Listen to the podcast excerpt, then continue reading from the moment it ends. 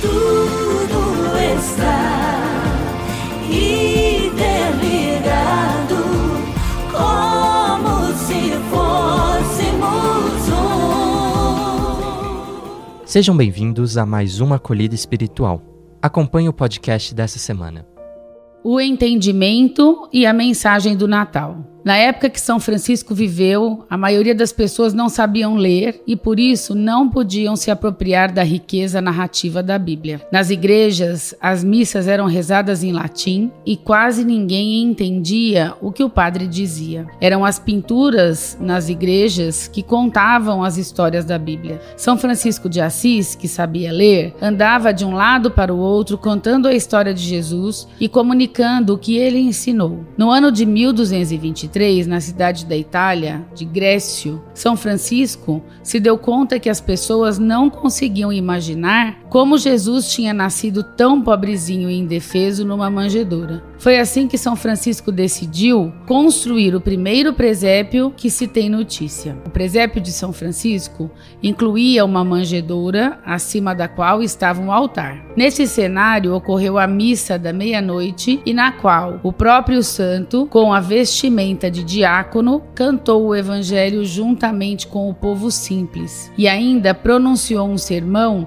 sobre o nascimento do menino Jesus. Desde então, os cristãos começaram a montar montar presépios para recordar aquela noite santa, assim como fez São Francisco. Cada peça do presépio tem um significado. Vamos então ver o que cada personagem simboliza. Jesus, o Filho de Deus e escolhido para viver entre os seres humanos, se encarnando, ensinando e se doando pela humanidade. José, escolhido por Deus para ser o pai de Jesus na terra. José é um exemplo de ser gente, companheiro e responsável.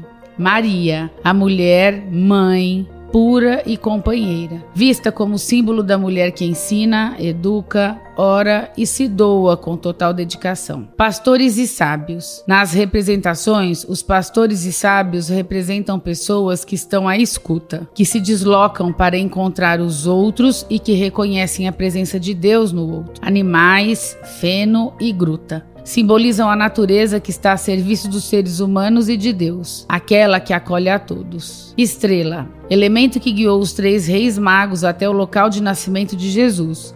Por isso, ela representa o guia, o ideal. Anjos. Assim como em todos os momentos, os anjos são considerados os mensageiros de Deus. São comunicadores de boas notícias e boas notícias de Deus. Nesse tempo de advento, de preparação para o Natal, nós nos unimos a outros importantes personagens na história da salvação. Os magos, que com a família de Nazaré se juntam para enfrentar a noite escura da violência de homens e sistemas patriarcais, figurados em Herodes. O poder dominante de Herodes não admite silêncios e sonhos, territórios fecundos da geração de outros poderes possíveis, circulares e comunitários, poderes não mais sobre as mulheres, as crianças, os empobrecidos e a natureza, mas com eles, junto deles, poderes que são acalentados e reforçados pelo poder de uma nova proposta de espiritualidade, um poder que é desde dentro. O poder dominante não admite a reinvenção da história. O encontro dos magos nos chama a encontros outros, de gente outra,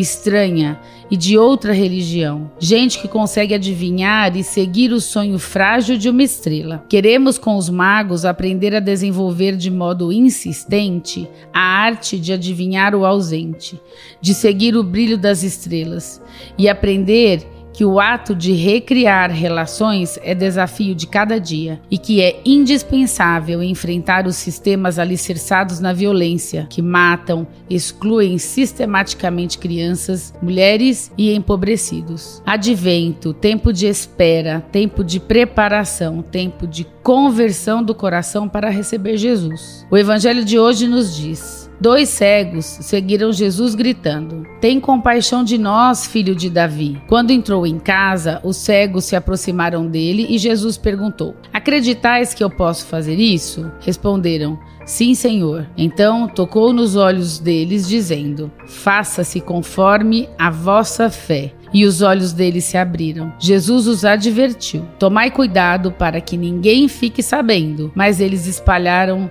sua fama por toda a região. Você tem costume de organizar o presépio na sua casa? Qual o significado do presépio para você? O que significa o advento? Este tempo muda alguma coisa em sua vida? Você acredita na encarnação de Jesus Cristo? Qual o significado da encarnação de Jesus para você? Quais são as principais cegueiras da sociedade de hoje? O que podemos fazer para curá-la? Essa foi a acolhida espiritual da SAEA. Para acompanhar outras, fique ligado nos nossos canais e redes sociais. Até a próxima semana.